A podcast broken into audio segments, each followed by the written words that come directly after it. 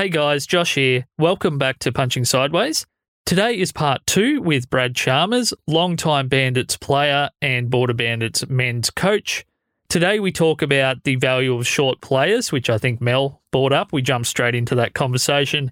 We also talk about the worst injury that Brad has seen or been around on the court or as a coach. That's a good story, might be familiar to some of the people listening. And he also shares a really great story about the craziest crowd that he ever had the chance to play in front of. So if you know your Lauren Jackson Sports Stadium crowds of the modern era, this is kind of where maybe that atmosphere and everything kind of started, where it really hits a crazy peak. So it's a great episode. Thank you for listening. Thanks for checking out part one for those who have. If you haven't, that's available for free at punchingsideways.com. And also anywhere you get a podcast. So I won't keep you any longer here at the start. This is Brad Chalmers. Let's do this thing.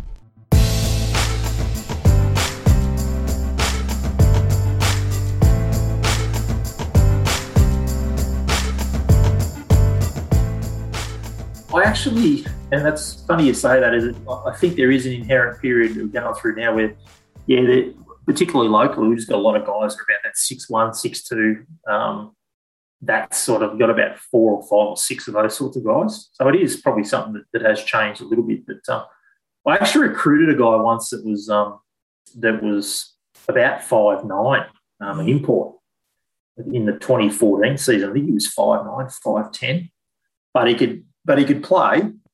So I wasn't always, big on getting or reliant on size. It was always about, for me, a lot of the time was skills, attitude, behaviours, all those sorts of things. So it can be done. I mean, obviously the game's changed. There's no doubt about that. That everyone's looking for guys, even at the point guard position, which is your ball handling, playmaking position. They want 6'4", 6'5" guys running the point, maybe even taller, particularly when you get into the really elite high levels. But I've always been a big believer in backing in the smaller guys too. I think they can have their own niche, and I've certainly found that.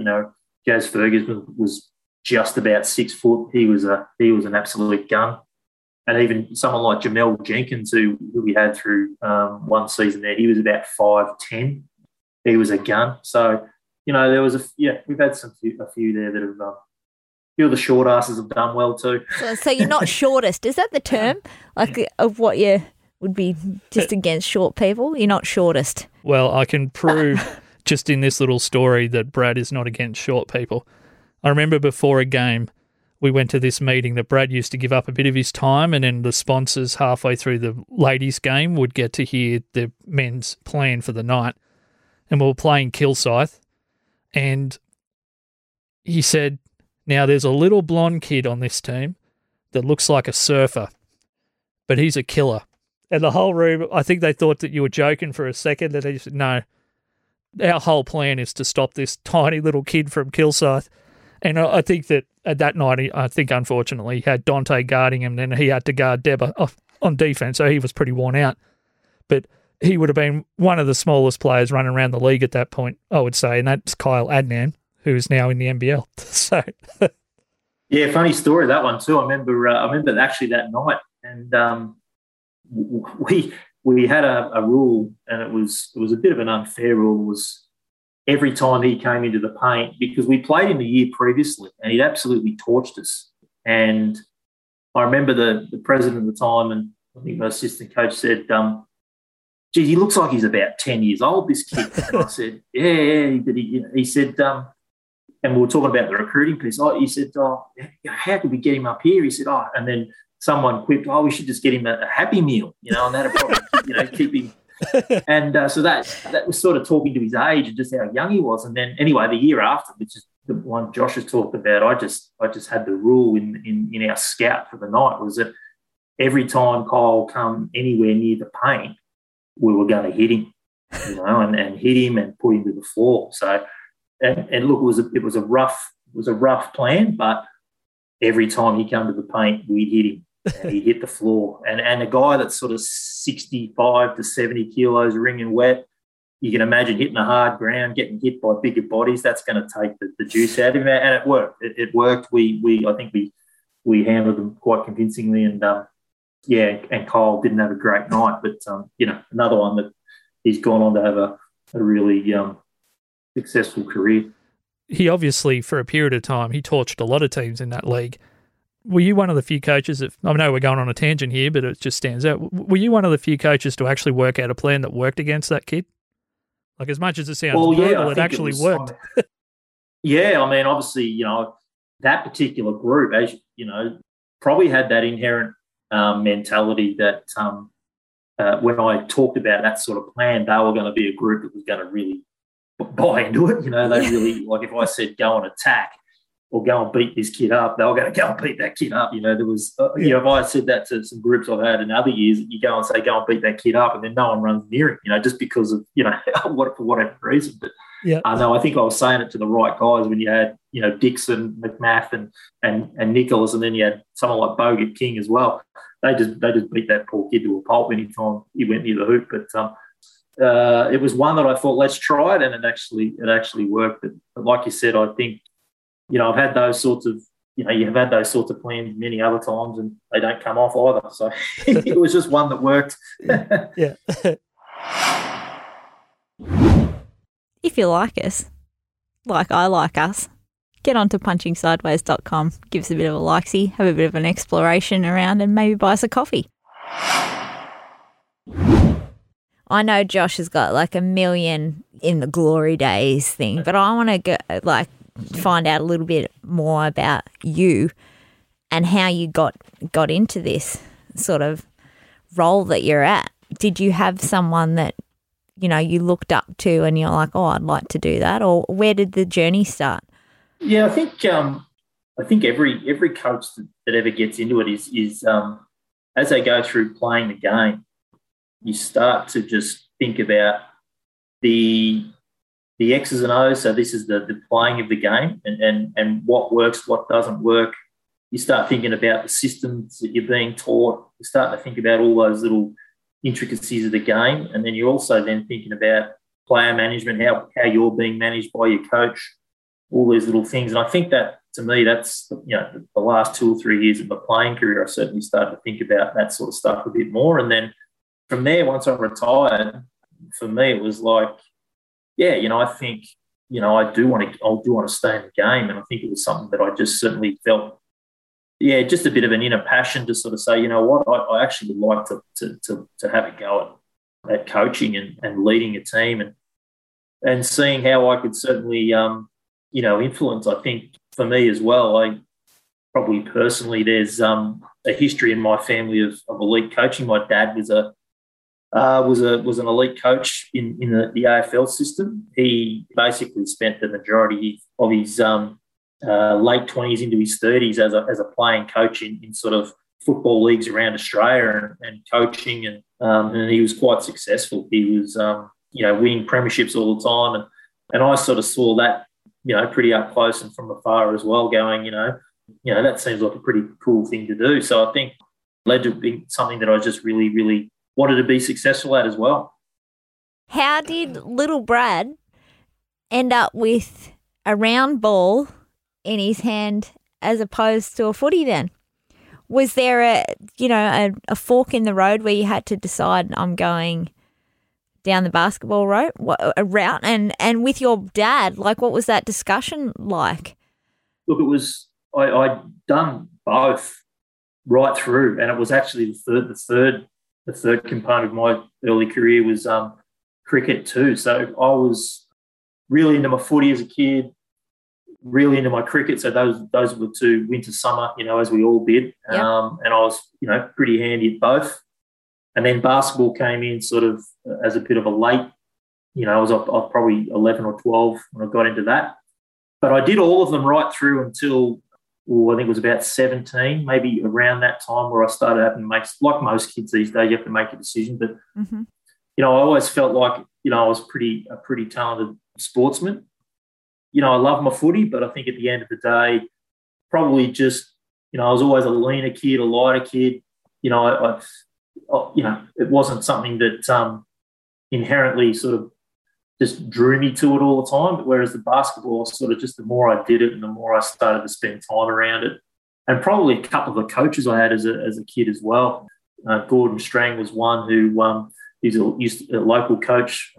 Bless his soul, he's passed now, but he was a big influence on me wanting to get better at the game and follow the game. And another one too was local legend, Carl Anderson. He was a big part of just wanting me to follow the game a little bit more passionately. And then so I got to about that 17, and I think I was actually playing first grade cricket for Lavington as a 16, 17-year-old as well. And then and I had to make a decision about, which way I needed to go. And then, the bandits thing started to sort of get pre-season stuff started, and I was starting to get involved in it. And then you just had to make some decisions about your commitment levels to stuff. So that's sort of where it then flowed on from there, that I chose hoops, and the others all had to go to the wayside, and then I never looked back.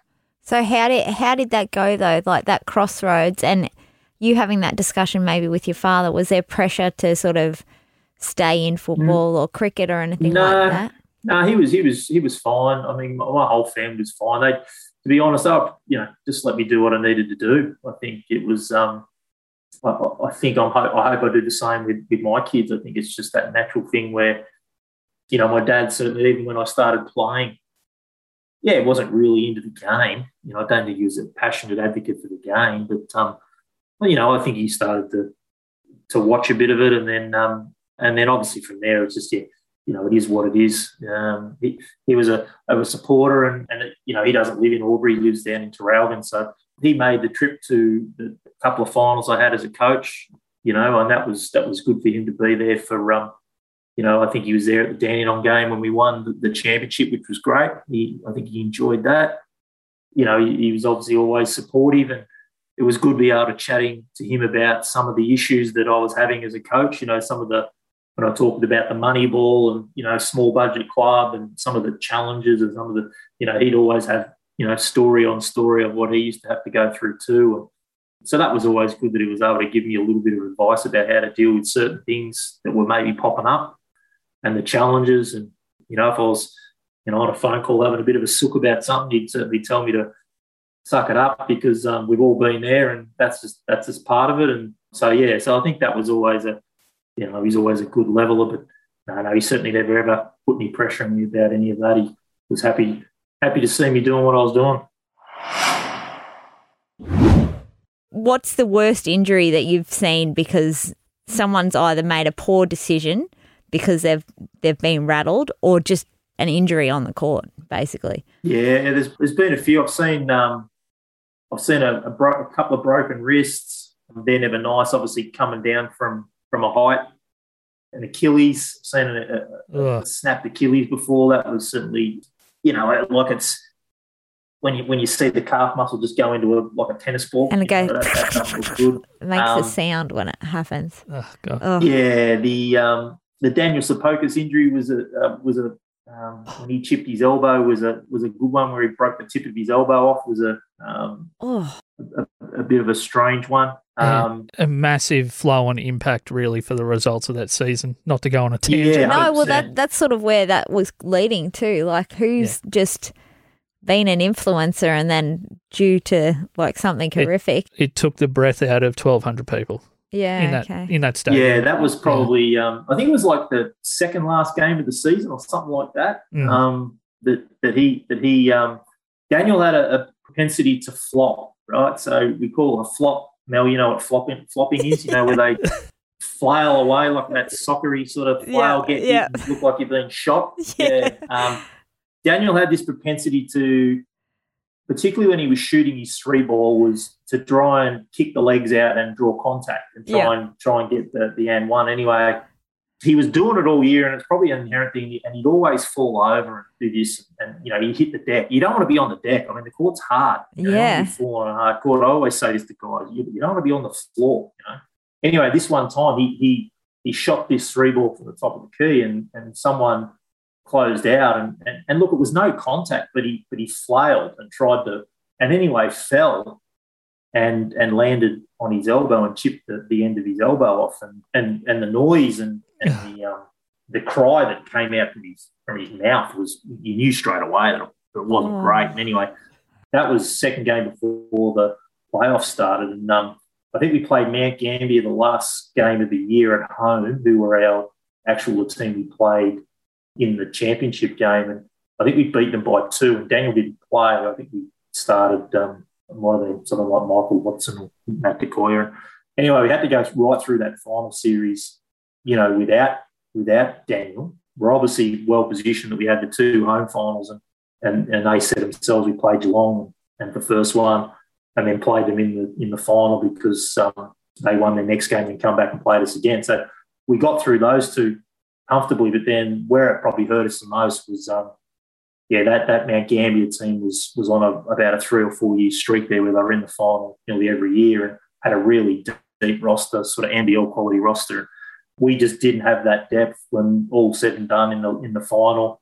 Devin didn't have a great game, and you had Tom Daly and Eric Burden and Matt Sutton and these guys running around. We just didn't have that depth. And Daniel would have been, an enormous part of that game. And I think in the end, outside of a good bit of foul trouble in the fourth quarter, not having Sapokas for that game was the difference in us being having another national championship under our belt. Yeah.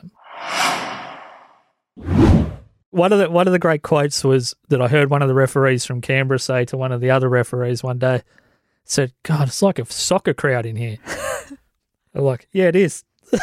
Because I don't know who we're yelling at someone, obviously. So yeah, I think one of the ones I remember when I was playing in, I think it was the 1999 season, and we had an American coach at that time. His name was Sean McShane, and it was at a time when the Kosovo were going through their civil war, I think it was, or something along those lines. And they had a heap of refugees that were in Australia, or that got brought to Australia, and they were out at Bonagilla. There was hundreds of them. And anyway, our coach at the time, someone must have approached the club or something to get these guys to come to the game.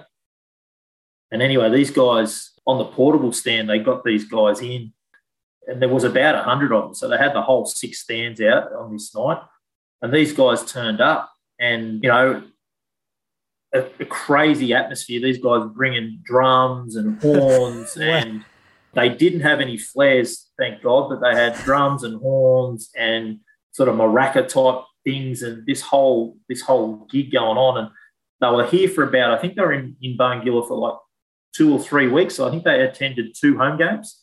Yep. These guys thought it was like going to an NBA game, these guys. So they turning up here just thinking it was the best thing they've ever seen. They're refugees coming in, and these guys are just going bananas. And I remember on the court after the game, like you couldn't hear yourself think during the game, and even after the game had finished, and these guys are belting drums and singing, and they're coming down here, and all you could smell was just the stench of sweat and energy, because they'd just been standing up there the whole time, just banging these things and going nuts. So, I think it's been a unique journey, and that certainly, that sort of certainly highlights it. There's no doubt. Did the players lift because of that? Oh yeah, 100%. I think I remember in the course of those couple of games that they were there, I think we jokingly said, how do we keep these guys around? Like it was, Aubrey crowds, God bless them, but like they'll sit there. And this isn't being neggy, but they'll just sit there and watch the game and give you your clap, clap, clap. When things are going well.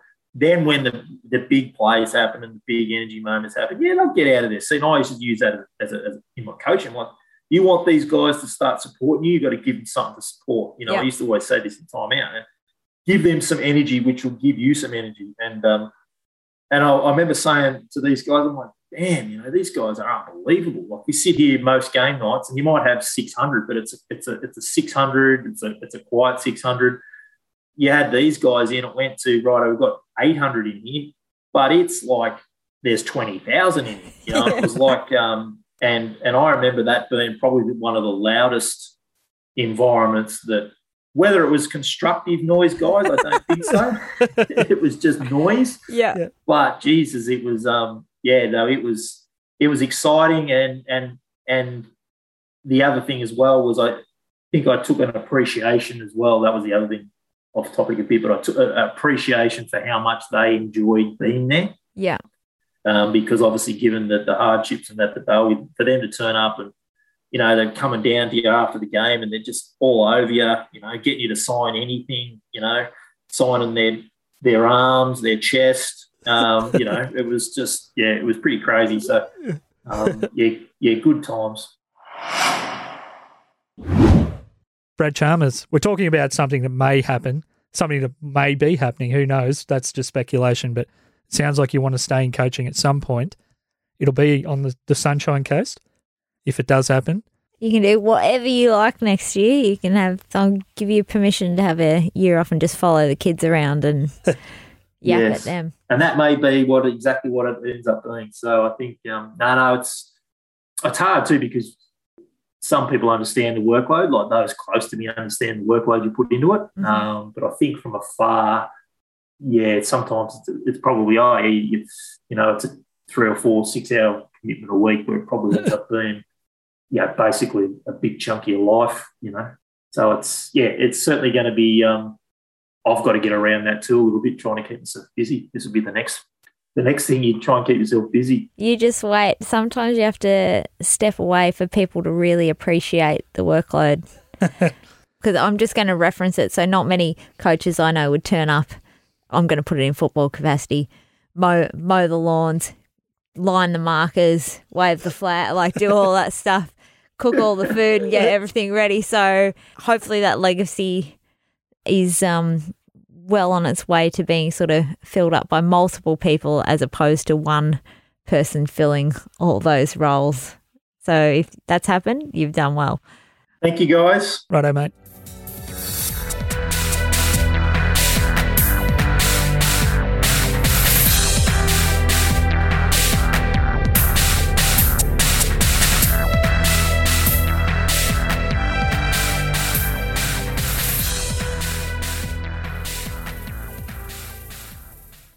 This episode was edited by Dead Set Podcasting. If you want your podcast to sound this good, check out deadsetpodcasting.com/services. Get the sound you're chasing.